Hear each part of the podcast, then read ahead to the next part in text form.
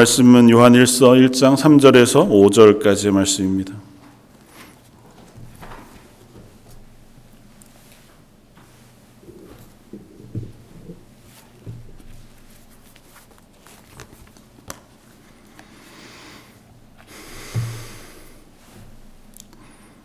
신약 성경 요한 1서 1장 3절로 5절까지의 말씀입니다.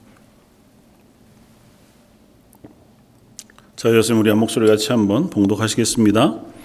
우리가 보고 들은 바를 너희에게 전함은 너희로 우리와 사귐이 있게 하려 함이니 우리의 사귐은 아버지와 그의 아들 예수 그리스도와 더불어 누림이라 우리가 이것을 쓰면 우리의 기쁨이 충만하게 하려 함이라 우리가 그에게서 듣고 너에게 전하는 소식은 이것이니 곧 하나님은 빛이시라 그에게는 어두움이 조금도 없으시다는 것이니라 아멘.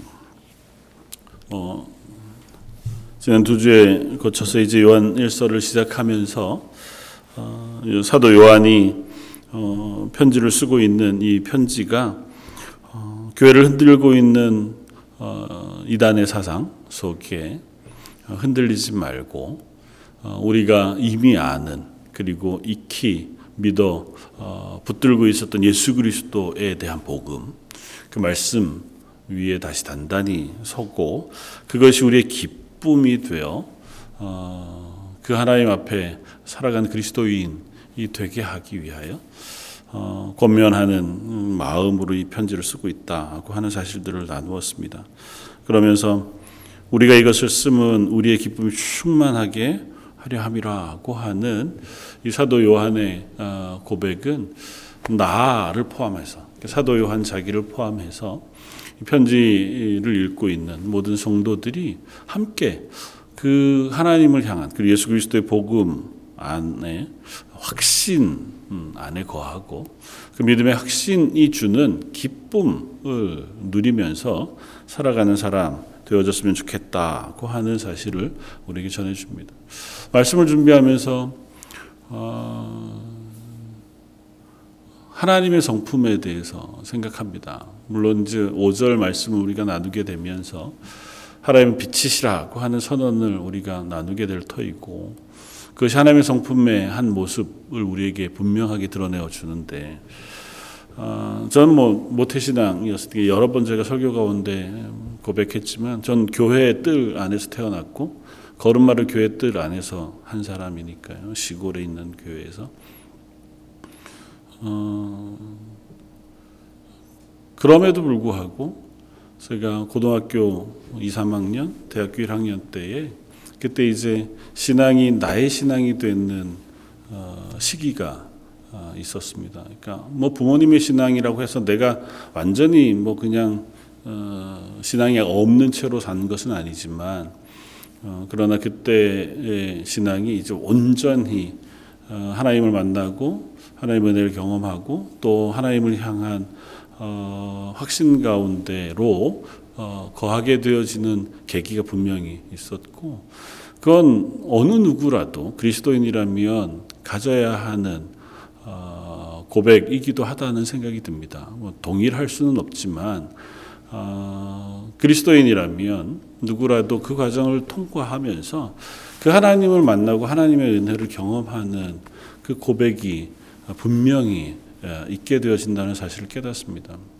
그리고 그 고백은 저에게 있어서는 어, 뭐 모든 다른 분들에게도 여러 가지 상황으로 나타나겠지만 두 개의 대단히 큰 어, 감정 혹은 하나님을 향한 고백이었습니다. 하나는 거룩하신 하나님에 대한 두려움. 뭐 그것은 어, 좀 아주 간단하게는 어린아이의 말로 표현하면 난 정말 천국 갈 수 있을까? 난 지옥 가는 건 아닐까? 내가 어떻게 구원받을 수 있을까? 그 하는 근본적인 질문. 모르지 않죠. 평생을. 음, 그래도 꽤 이제 성경 퀴즈, 성경 시험하면 늘 1등하고 했으니까 답을 쓸 수는 있죠. 그러나 그것이 내 속의 확신이냐는 건 또 다른 문제인 것 같고 또 하나는 그 하나님의 은혜와 사랑이었습니다. 한없는 하나님의 사랑. 그럼에도 불구하고 어, 나를 사랑하시고 그럼에도 불구하고 우리를 구원하시는 사랑의 하나님에 대한 이 동전의 양면과 같은 어, 하나님에 대한 모습과 고백이 어, 제 속에 늘 이제 그 상태에서 어, 늘 어, 존재했었고 그건 뭐 지금도 여전히 동일합니다. 그러나 어, 때로는 이 거룩하신 하나님에 대한 두려움이 훨씬 더 많은 비중을 차지해서 어, 움츠러들고 또 때로는 어, 스스로를 작게 어, 만들기도 하는 것을 봅니다. 반대로 또 하나님의 은혜에 대한 고백이 너무 커져서 어, 다른 모든 것들은 다 관계없이 이 사도 요한의 고백으로 따지자면 기쁨이 충만한 자리. 아무 아무것도 필요 없겠다 그러면 야 이거면 내가 뭐 더 이상 다른 무엇인가를 기대하고 소망할 필요가 있을까?고 하는 정도쯤의 기쁨. 이, 이 하나만 있으면 좋은데 계속해서 왔다 갔다 하면서 우리 속에 이제 그 하나님을 향한 신뢰로 자라가더라는 거죠. 오늘 사도 요한의 편지에서도 동일하게 확인하게 되어지는 것이 그것이겠다는 생각을 합니다. 그리고 이것이 제 속에 완전히 자리 잡게 되기 위해서 어, 저, 저는 주로 이제 이성을 통해서 하나님을 배워가는 어, 사람이었던 것 같아요. 그래서 대단히 책을 여러 번, 여러 권 읽었고, 목사님들에게 부탁해서 어떤 책을 읽어야 하는지, 그래서 신대원에서 읽는, 어, 공부하는 책들을 사서 어, 그 책을 읽기도 하고, 그래서 어, 그때 대단히 많은 책들을 읽으면서 또 아버님 서재에 가면 뭐 책이 워낙 많았으니까 닥치는 대로 가져다가 읽으면서 어, 그 궁금증을 해소하고 질문하고 어, 그런 과정을 통과하면서 말씀의 토대가 제 속에는 조금씩 조금씩 쌓여서 갔던 것 같아요. 그래서 어느 시점은 아니지만 그런 것들이 제 속에 어떤 기쁨이 되고 그리고 확신이 되고 흔들리지 않는 토대가 되면서 그 다음에는 의심이나 불안은 조금씩 조금씩 어, 사라져 가게 되어졌던 것 같아 보입니다.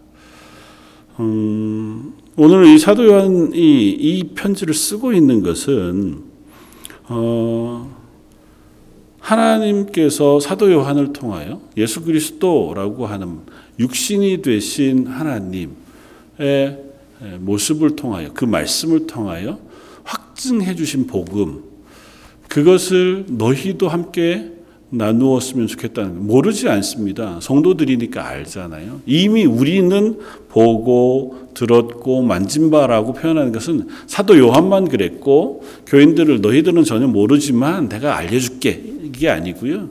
그리스도인이라면 누구나 경험했던 그리고 누구나 그 확신 가운데 있었던 그걸 다시 한번 우리가 생각해 보자는 겁니다. 알고 있지 않니?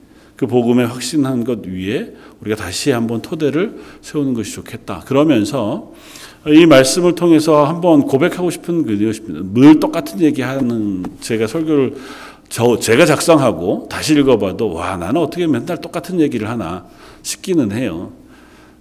그렇긴 한데 성경이 그래요. 성경이 우리에게 같은 말씀을 우리에게 전해주는데 기쁨이라고 하는 것과 또 확신이라고 하는 것은 말씀의 진리 위에 토대로 세워지는 집이지 다른 것 위에 세워지지 않습니다. 나는 하나님의 구원으로 인하여 기쁨을 누린다. 특별한 체험을 통해서 우리가 기뻐할 수 있어요. 때로는 찬양의 깊은 찬양의 고백을 통해서 우리가 말할 수 없는 감격을 누릴 수도 있습니다. 그러나 그 모든 건 진리의 말씀의 바탕 위에 세워져야 합니다. 진리의 말씀이 없는 채로 우리의 기쁨이 충만한 상태로 나아간다고 하는 건 대단히 요행을 바라는 것과 같아요. 말씀 속에 하나님을 알고 하나님의 구원을 알고 예수 그리스도가 누구신지를 알고 그것이 우리의 토대가 될 때 비로소 그것이 우리의 기쁨의 원인이 되거든요.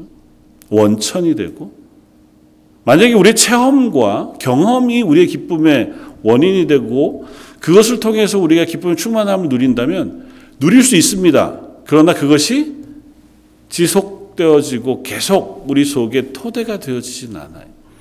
왜냐하면 우리는 감각적인 존재여서 우리의 감각은 대단히 빠르게 변하거든요. 아주 단순하게 생각하면 좋습니다. 저녁에 뭐 식사들을 뭘 하셨나요? 저녁에 너무 맛있는 걸 먹어도 조금 지나면 아니 이제 먹어요. 아침이 되면 또 딴 걸 먹어야죠. 저녁에 먹었던 게 너무 맛있고 그게 토대가 돼서 나는 늘 배가 부르고 그 감각 때문에 나는 항상 그 맛을 잊지 않고 기억하는 거죠. 제가 이번에 한국 가서 이것저것 예전의 추억의 음식들을 아내랑 같이 가서 우리 자녀들이랑 먹던 왜 맛이 다 달라졌는지 기대하던 맛이 아니더라고요. 그게 기대하던 맛이 아닌 게 그 사람이 달라진 것도 있긴 하겠지만 제가 달라진 거죠. 뭐. 내 감각이 달라지고 나이도 먹었고 또 뭐 여기에 18년 있으면서 먹어온 음식이 다르니까요. 당연히 다를 수밖에 없죠. 우리의 감각은 그래요. 먹는 것만 그런 게 아니고 체험, 하나님을 향한 내 신앙의 감각도 계속 유지되지 않습니다. 난 대단히 어, 어릴 때 하나님이 나에게 은혜를 너무 크게 주셔서 그건 나 잊지 못해. 그것만 가지고 평생을 그리스도인으로 살 수 없습니다. 그걸 주신 것은 그걸 통해서 그게 원인이 되어 하나님 앞으로 나아오라는 거예요. 하나님을 배울 수 있는 자리로.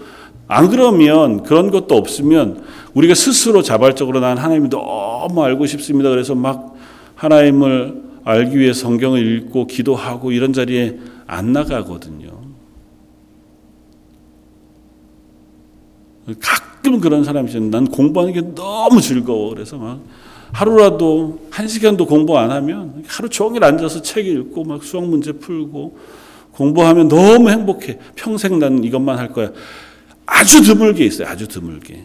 대부분은 이유가 있어야 하죠. 시험 보니까 또 진학해야 되니까 또 좋은 대학 가야 되니까 아니면 직업을 얻기 위해서 어떤 자격증을 따기 위해서 어떤 목표를 두고 그걸 이루기 위해서 이렇게 공부를 해 나가는 거잖아요. 하나님 말씀도 마찬가지입니다. 우리에게 있어서 하나님께서 체험을 주셔서 하나님을 알게 하셔요. 기쁨을 누리게 하세요. 그리고 그걸 우리에게 계속 충만하게 되기 위해선 그 말씀이 우리의 기초가 돼야 한다고 하는 것은 분명합니다. 사도 요한은 그 이야기를 우리에게 들려주고자 합니다. 그러면서 뒤이어 우리에게 이 이야기를 하고자 합니다. 그리고 그것이 우리 속에 기쁨의 경험이 되는 것은 3절에 우리가 보고 들은 바를 너에게도 전하는 것은 너희로 우리와 사귐이 있게 하려 하기입니다. 이게 사귐이라고 하는 단어를 써요. 근데 지난주에 얘기했던 것처럼 여기에서의 사귐이라고 하는 건 아, 같이 밥 먹고 같이 오락하고 즐겁게 친구하는 사귐에 그치는 게 아니에요. 사귐이라고 하는 단어는 정확하게 코이노니아라고 하는 단어를 씁니다. 그리고 코이노니아의 원 뜻은 나눔에 있어요. 무엇을 나눈다는 거예요. 그건 이제 시간을 같이 해서 교제하는 나눔이라고 하는 측면도 있지만 초대교회에서는 이것이 물질을 나눈다고 하는 의미를 포함합니다. 그러니까 내가 가진 재산을 나누는 거예요. 그러니까 코이노니아는 한 사람은 가난하고 한 사람은 부자인 채로 서로 교제하면서 있는 그대로 너는 계속 가난하게 살고 나는 계속 부자로 사는 거는 있을 수 없어요. 그러니까 대단히 어, 급진적인 의미를 가지고 있습니다. 그리고 조금 더 나아가서 오늘 본문에서의 이 사귐, 특별히 하나님과 더불어 누린다고 하는 아버지와 우리의 사귐은 아버지와 그의 아들 예수 그리스도와 더불어 누린다고 하는 이 고백으로 나아가면 이 나눔은 그냥 시간을 나누고 마음을 나누고 즐거움을 나누고 교제하고 물질을 나누는 것에서 멈추는 것이 아니라 생명을 나누는 것까지 예, 확장되어서 갑니다. 그래서 요한일서는 내 형제를 위하여 네가 목숨을 버리는 것이 마땅하다고 하는 진술까지 나아갈 수 있는 이유는 우리의 사귐은 내 생명조차 나누는 사귐이어야 한다는 겁니다. 왜냐하면 하나님께서 우리를 사귀실 때, 우리와 사귀실 때 예수 그리스도의 생명을 나누심으로 우리와 사귀셨잖아요. 우리는 하나님과 우리 사이가 죄로 인하여 끊어졌었습니다. 더 이상 사귐이 없는 존재였어요. 하나님 거룩하시잖아요. 5절 말씀 그래서 연결이 이렇게 되는 거예요. 우리가 그에게서 듣고 너에게 전하는 소식은 이것이니 뭐라고요? 하나님은 빛이시라는 거예요. 하나님 빛이시라는 얘기는 사도 요한이 요한복음에서도 했었고 요한일서에서도 해요. 그냥 하나님 되게 밝으신 분이야, 되게 높으신 분이야라는 측면에서의 빛이시다라는 선언을 하는 게 아니에요. 그 뒤에는 뭐라고 연결이 됩니까? 그에게는 어두움이 조금도 없으시다는 거예요. 빛이시니까 어둠이 없겠죠. 다른 성경에 뭐라고 해요? 하나님은 빛이셔서 회전하는 그림자도 없다. 저는 그 말이 이해가 안 됐었다니까요. 회전하는 그림자가 없다는 게 뭔 의미입니까?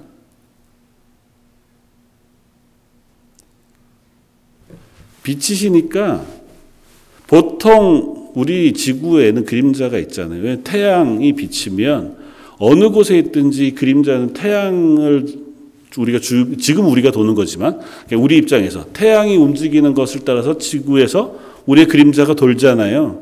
근데 하나님이 빛이세요. 빛이신 하나님은 그게 중심, 하나님이 중심이시니까 하나님에게는 그림자가 없는 거예요.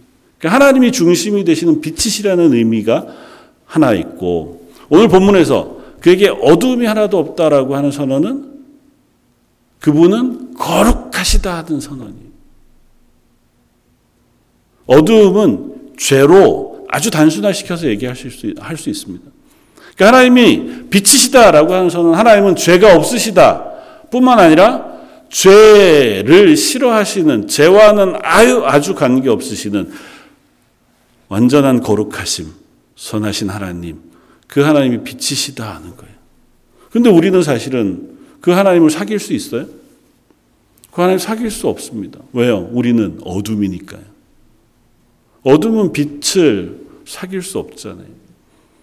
그래서 우리는 그 하나님과 우리 사이가 사귐이 끊어져 버렸어요. 죄가 우리 속에 들어오는 이상, 그 우리가 죄인인 이상. 그래서 하나님과 우리 사이에 끊어진 다리를 무엇으로 연결했다고요? 예수 그리스도께서 대신하여 죽으심으로 우리 죄를 사해 주셔서 우리와 하나님 사이에 막힌 담을 허시고 우리가 담대히 하나님의 보좌 앞에 나아가는 그 길을 열어주셨다는 거잖아요. 그러니까 예수 그리스도의 생명으로 하나님과 우리 사이에 사귐이 있게 하셨어요. 그게 코이노니야. 그러니까 하나님이 우리에게 주신 사귐이 하나님이 예수 그리스도를 통하여 그 생명을 주심으로 우리에게 예수 그리스도의 생명이 들어와 비로소 우리가 그 예수 그리스도 생명으로 인하여 하나님과 사귐이 있게 된 거예요. 그리고 그 사귐은 우리가 하나님과 사귐이 있게 된 것으로 끝나지 않고 우리가 서로에게도 사귐이 있는 존재가 되게 하셨다는 겁니다. 그러니까 우리가 서로 코이도냐 교제, 교회에서 우리가 늘 함께 교제의 시간을 갖고 뭐 목장끼리 아니면 뭐 성교회끼리 아니면 또 성도들 안에 코이노니아 교제하는 시간을 갖는다고 하는 건 빵 나누어 먹고 떡 나누어 떼고 음식 나누어 먹고 차 마시면서 즐거운 이야기하고 그렇게 해서 관계가 깊어지고 그것으로 끝나는 것일 수는 없다. 그 나눔에는 반드시 동반되어져야 하는 것이 있습니다. 그건 뭐냐 하면 지금 사도 요한의 입장에서 얘기하자면 예수 그리스도의 복음이에요. 사도 요한이 뭐 하려고 지금 이 편지를 쓰고 있다고요? 우리의 기쁨이 충만하게 하기 위해서. 그래서 그 기쁨이 충만하게 하기 위해서 내가 뭘 하려고 한다고요? 우리가 듣고 보고 배운 예수 그리스도의 복음을 너희에게도 전하려고 한다고요. 이건 복음을 증거하고 전하는 전도의 표현으로 표현되어질 수 있지만 이건 다름이 아니고 사귐이에요. 사도 요한의 표현으로 따지자면 그게 사귐이에요. 내가 너희와 사귐이 있고 함께 사귐이 있는 교회가 되고 싶은 그 마음에 이 복음을 나누고 싶은 거예요. 왜냐하면 나는 구원받고 하나님의 자녀가 되어 예수 그리스도의 생명을 가졌는데 그렇지 못한 이들이 있어요. 그들을 내버려 두고 난 그들과 사귈 수 없어요.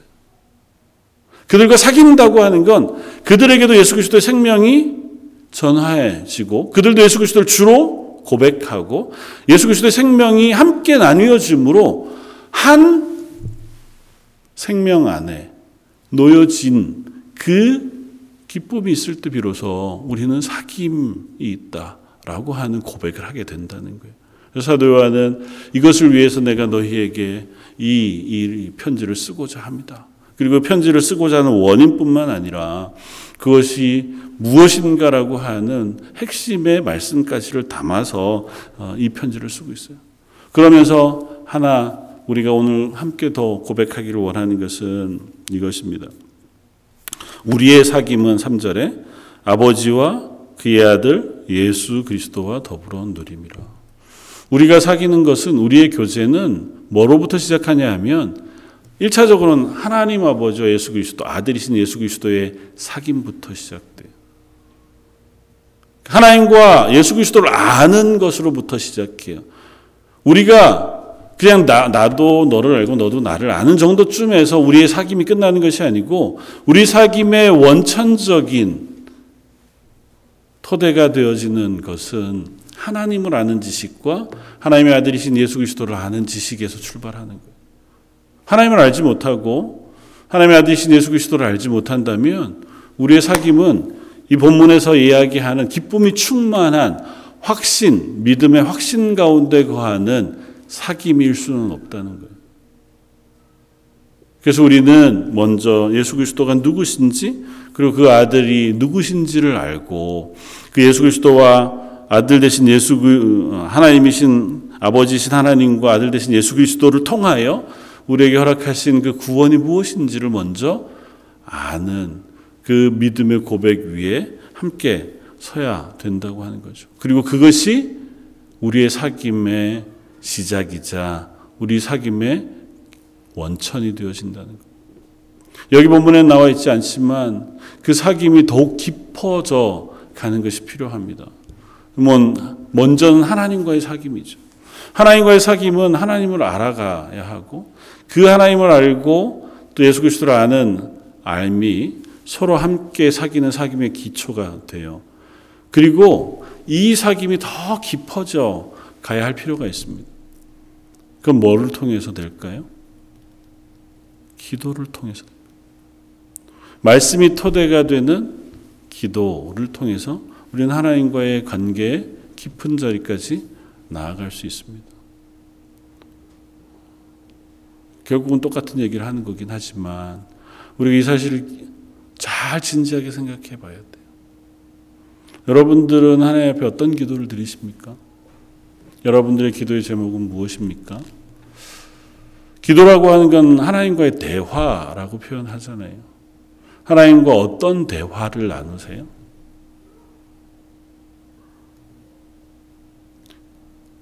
사귐이 있기 위해서, 관계가 깊어지기 위해서는 서로의 관심사가 같아야 해요.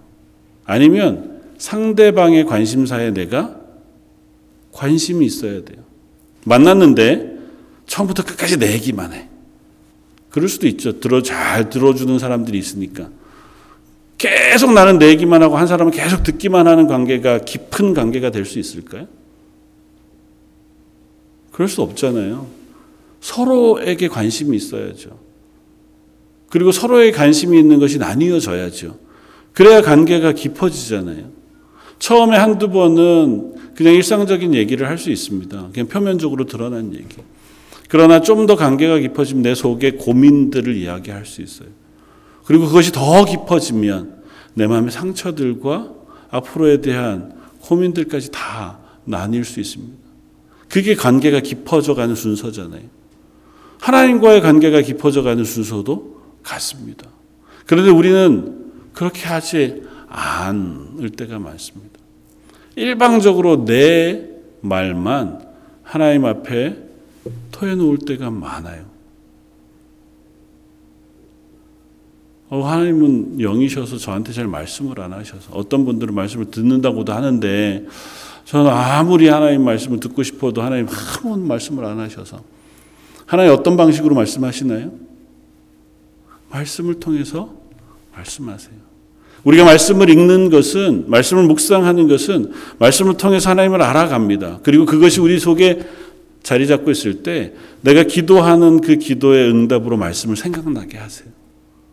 가장 일반적인 방법으로 하나님 우리에게 응답하시는 것은 내가 기도할 때 하나님의 말씀을 생각나게 하심으로 하나님의 응답을 깨달아 아는 방식으로 응답하세요. 더 특별한 방법으로도 하나님께서 우리에게 응답하시지 않는 건 아니에요.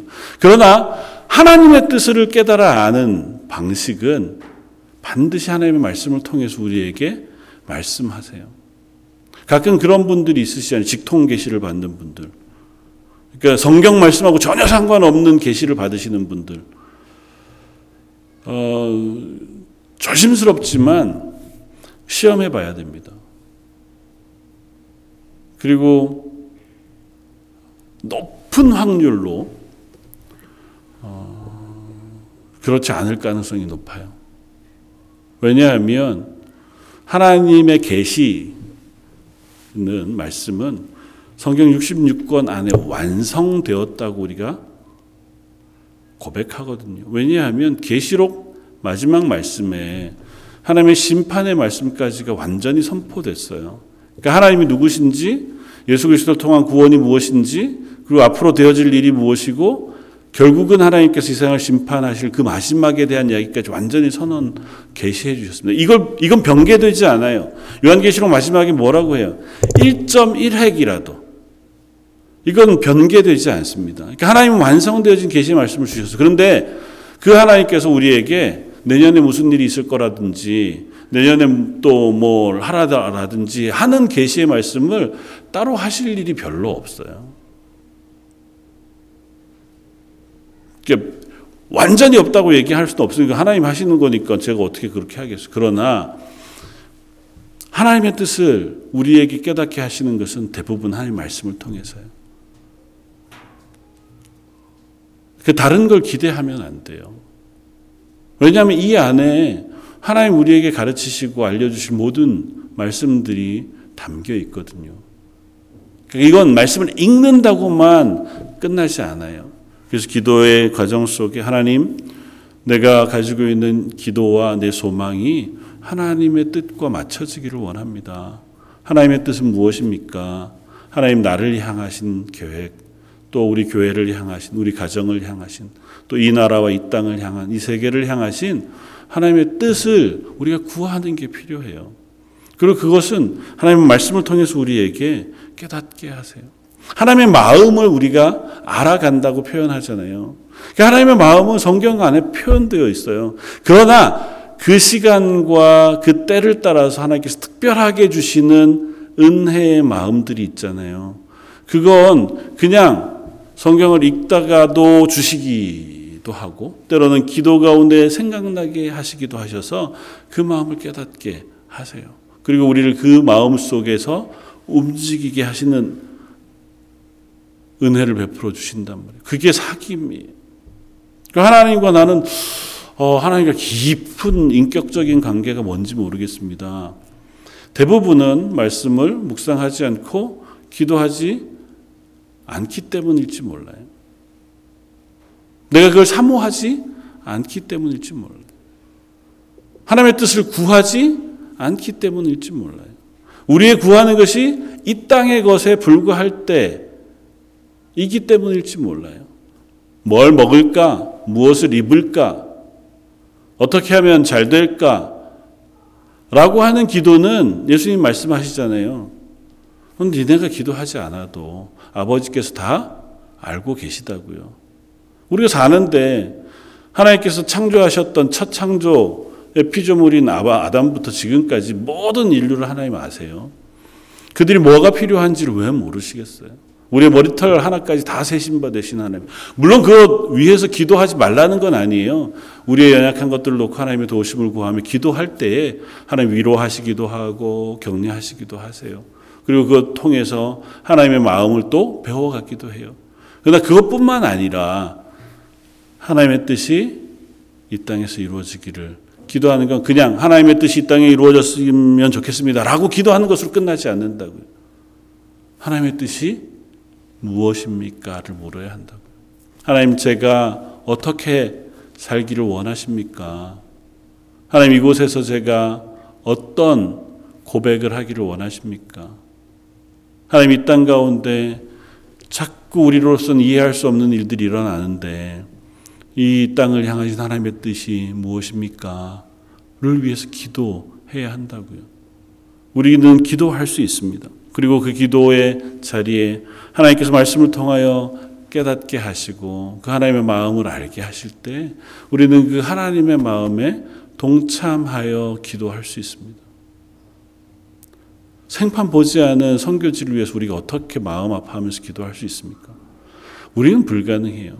그러나 하나님께서 그 땅을 아시기에 우리에게 그 땅을 위한 마음을 알게 해주세요.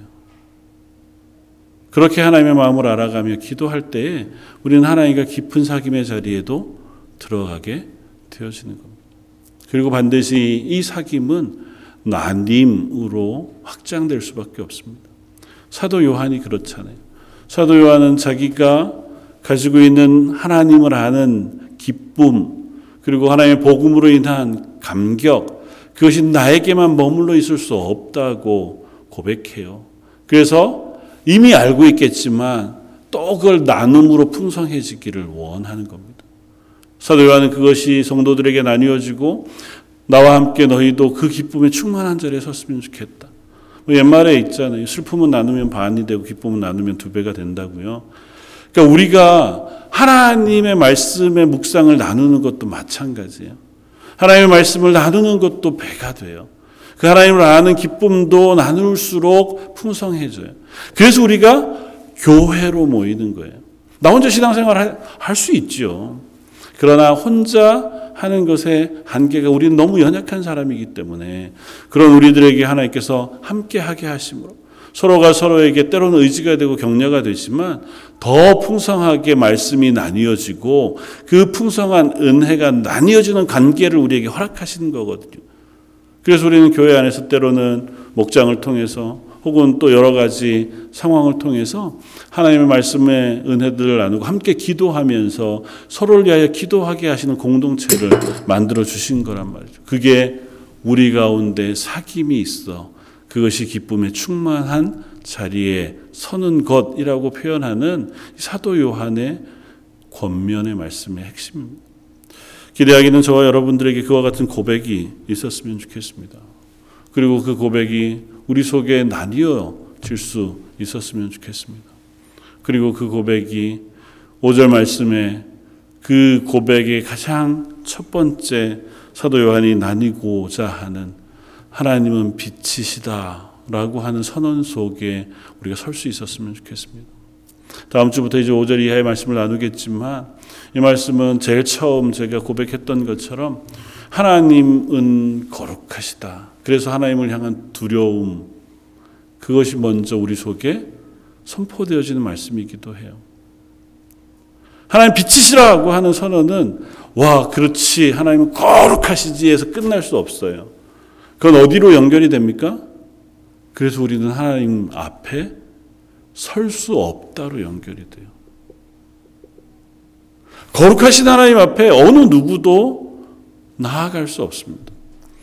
구약은 그것을 우리에게 보여주는 그림이잖아요. 하나님께서 이스라엘 백성에게 임재하실 때에 하나님이 이스라엘 백성을 만나러 자리를 자정하신 곳이 어디입니까? 성막 안에. 지성소 언약계 위에 있는 속죄 소자는 시온자라고. 두 구름 날개 사이 빈 공간. 거기 하나님께서 임하셔서 이스라엘을 만나시겠다는 그런데 그 하나님이 임재하시는 곳에 누가 들어갈 수 있습니까? 아무도 들어갈 수 없어요.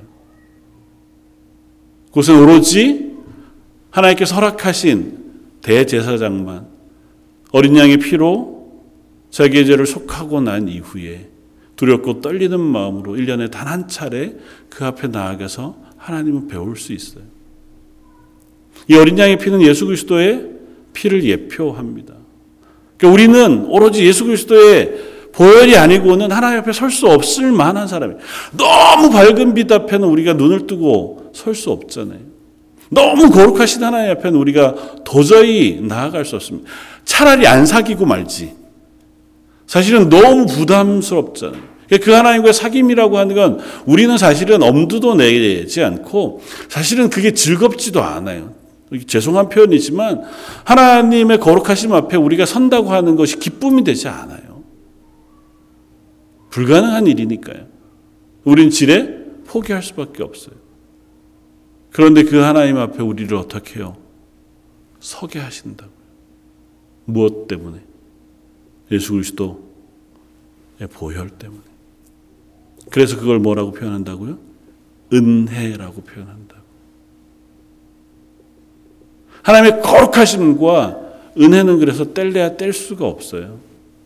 우리의 죄인됨과 거룩하신 하나님과 그 하나님 앞에 우리를 세우시는 예수 그리스도의 보혈이라고 하는 이 고백이 단 하나의 단어로 정리된다면 은혜예요. 우리가 기쁨을 충만하게 누리기 위해서는 이 은혜를 알아야 합니다. 그리고 은혜가 경험돼야 돼요. 욥이 고백하는 것처럼 내가 전에는 귀로 들었더니 지금은 내가 눈으로 봅니다고 하는 고백이 필요해요.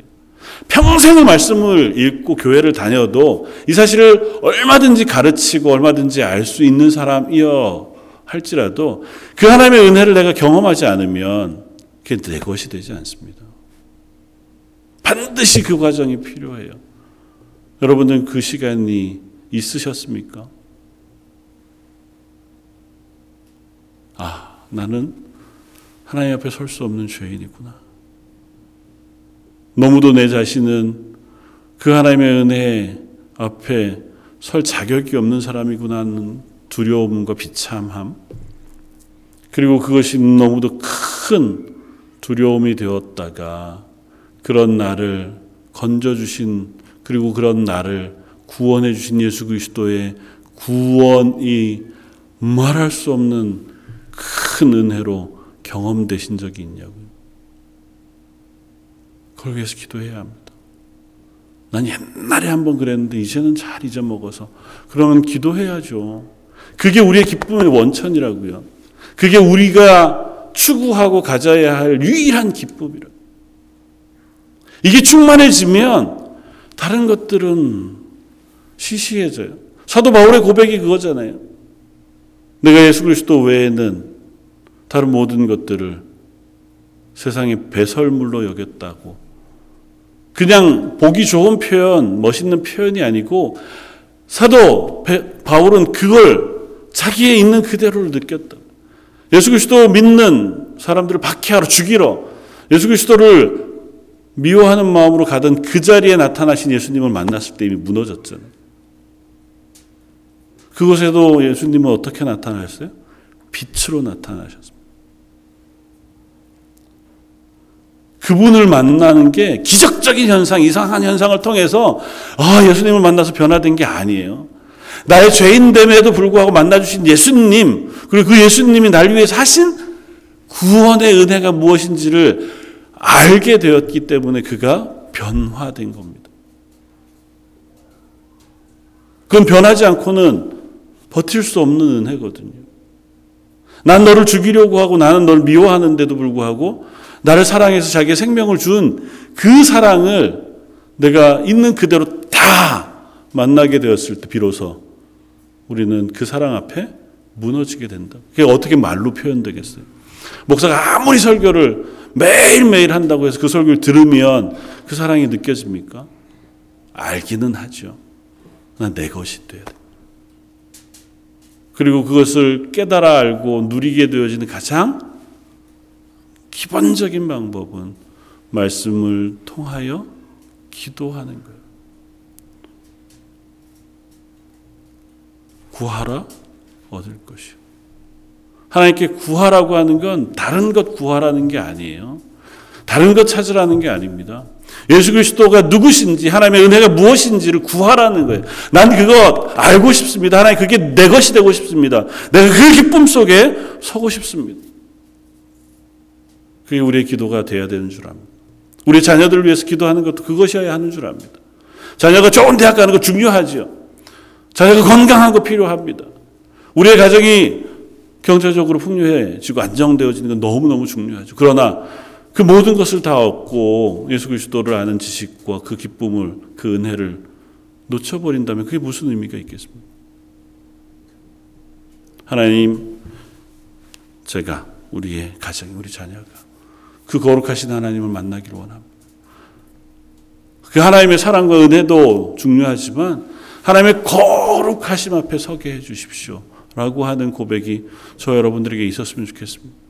내가 눈이 멀 만큼, 부끄러워서 숨을 만큼, 내가 도저히 나 스스로를 바라볼 수 없을 만큼의 무게와 거룩함을 우리가 누리고 깨닫는 것이 필요합니다.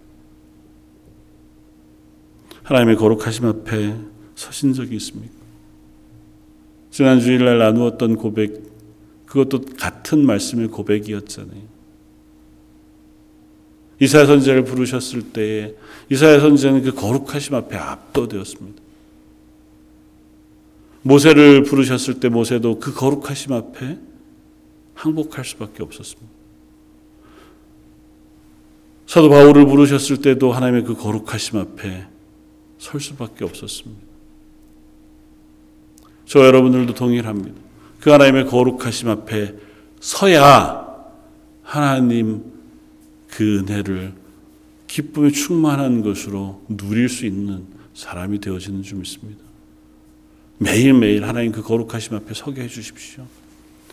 뭐 죄송한 표현이지만 안 되면 그 거룩하심이 나를 두렵게 하는 자리에 서게 해 주십시오.